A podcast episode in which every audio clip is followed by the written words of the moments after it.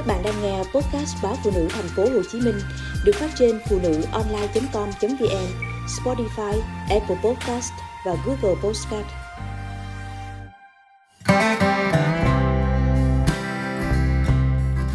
Măng vòi ơi Bây giờ chắc không ai còn ăn măng vòi hay đủ rảnh rang để đi bẻ măng vòi. Măng vòi cũng đâu còn nhiều do tre giờ đã hiếm. Ngày xưa thì khác, quay miền Trung bạc ngàn tre. Những lũy tre cao vút, rì rào xõa tóc, nghiêng nghiêng bao quanh nhà, quanh xóm. Tre để dựng nhà, chế tác nông cụ, đồ dùng sinh hoạt. Tre còn làm thành lũy tự nhiên ngăn gió bão, ngăn kẻ gian bảo vệ an ninh cho gia đình, làng xóm. Nông dân sống gắn liền cùng tre nên rất quý tre. Tre già đốn đi phải có măng non lên thế chỗ. Do vậy những mầm măng mọc từ đất luôn được chủ nhân bảo vệ nâng niu. Không có chuyện tùy tiện bẻ ăn, ngoại trừ bị kẻ gian bẻ trộm.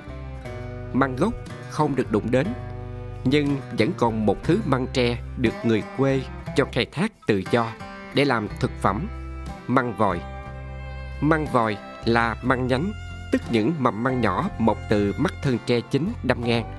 Khi già đi sẽ thành các cành tre chằng chịt níu nhau, giữ cho thân chính khỏi đổ.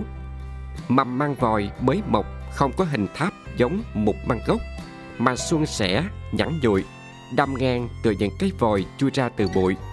Vậy nên mới có tên măng vòi. Rặng tre nào tứ thời bát tiết cũng sinh măng vòi, Vậy nhưng măng mọc nhiều nhất, ngon nhất vẫn là vào cuối hạ sau những trận mưa dông. Nhà tôi ngày xưa giường rộng, tứ bề che chắn bởi tre nên chịu khó đi tìm hầu như lúc nào cũng có măng vòi. Thường tới bữa nấu canh rau hoặc canh chua, bao giờ mẹ cũng sai.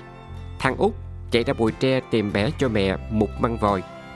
Được lệnh, tôi hứng hở chạy, nhòm ngửa nhòm nghiêng những thân tre kẹo kẹt gốc lõm chõm gai cho tới lúc phát hiện ra một hai vòi măng lấp ló. Măng vòi ăn được phải làm măng mới, nứt độ dài ba hôm. Món ăn bọc các đốt măng còn chưa bị héo. Muộn hơn, măng sẽ già, đắng, thậm chí cứng không ăn được. Một cành măng đem vào mẹ lột, sắc ngang phần thật sự non màu xanh trắng dưới gốc các đốt. Mỗi đốt sắc chỉ được chừng 5-10 lát. Những lát măng vòi nhỏ tròn như cái bánh xe trông rất dễ thương, chẳng cần luộc hay ngâm nước muối lâu thôi mớ bánh xe măng được mẹ rửa sạch cho luôn vào son canh nấu với tôm thịt cho chín trước khi thêm rau. Dù rất ít nhưng những lát măng vòi nấu chung có vị ngọt ngọt hơi nhân nhẫn đắng khiến tô canh tập tàn hoặc canh chua ăn hấp dẫn hơn.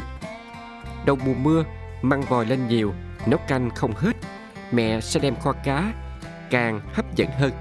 Những lát măng vòi kho hút đẫm chất ngọt của cá, ngọt, béo, bùi, nhân nhẫn, pha thêm vị ớt cay cay, khiến son cá kho măng vòi trở thành đặc sản. Ngon gấp nhiều lần so với lúc không măng. Hậu quả bữa cơm nào có cá kho măng, anh em tôi đều bới cơm lia lịa, loáng cái sạch nồi.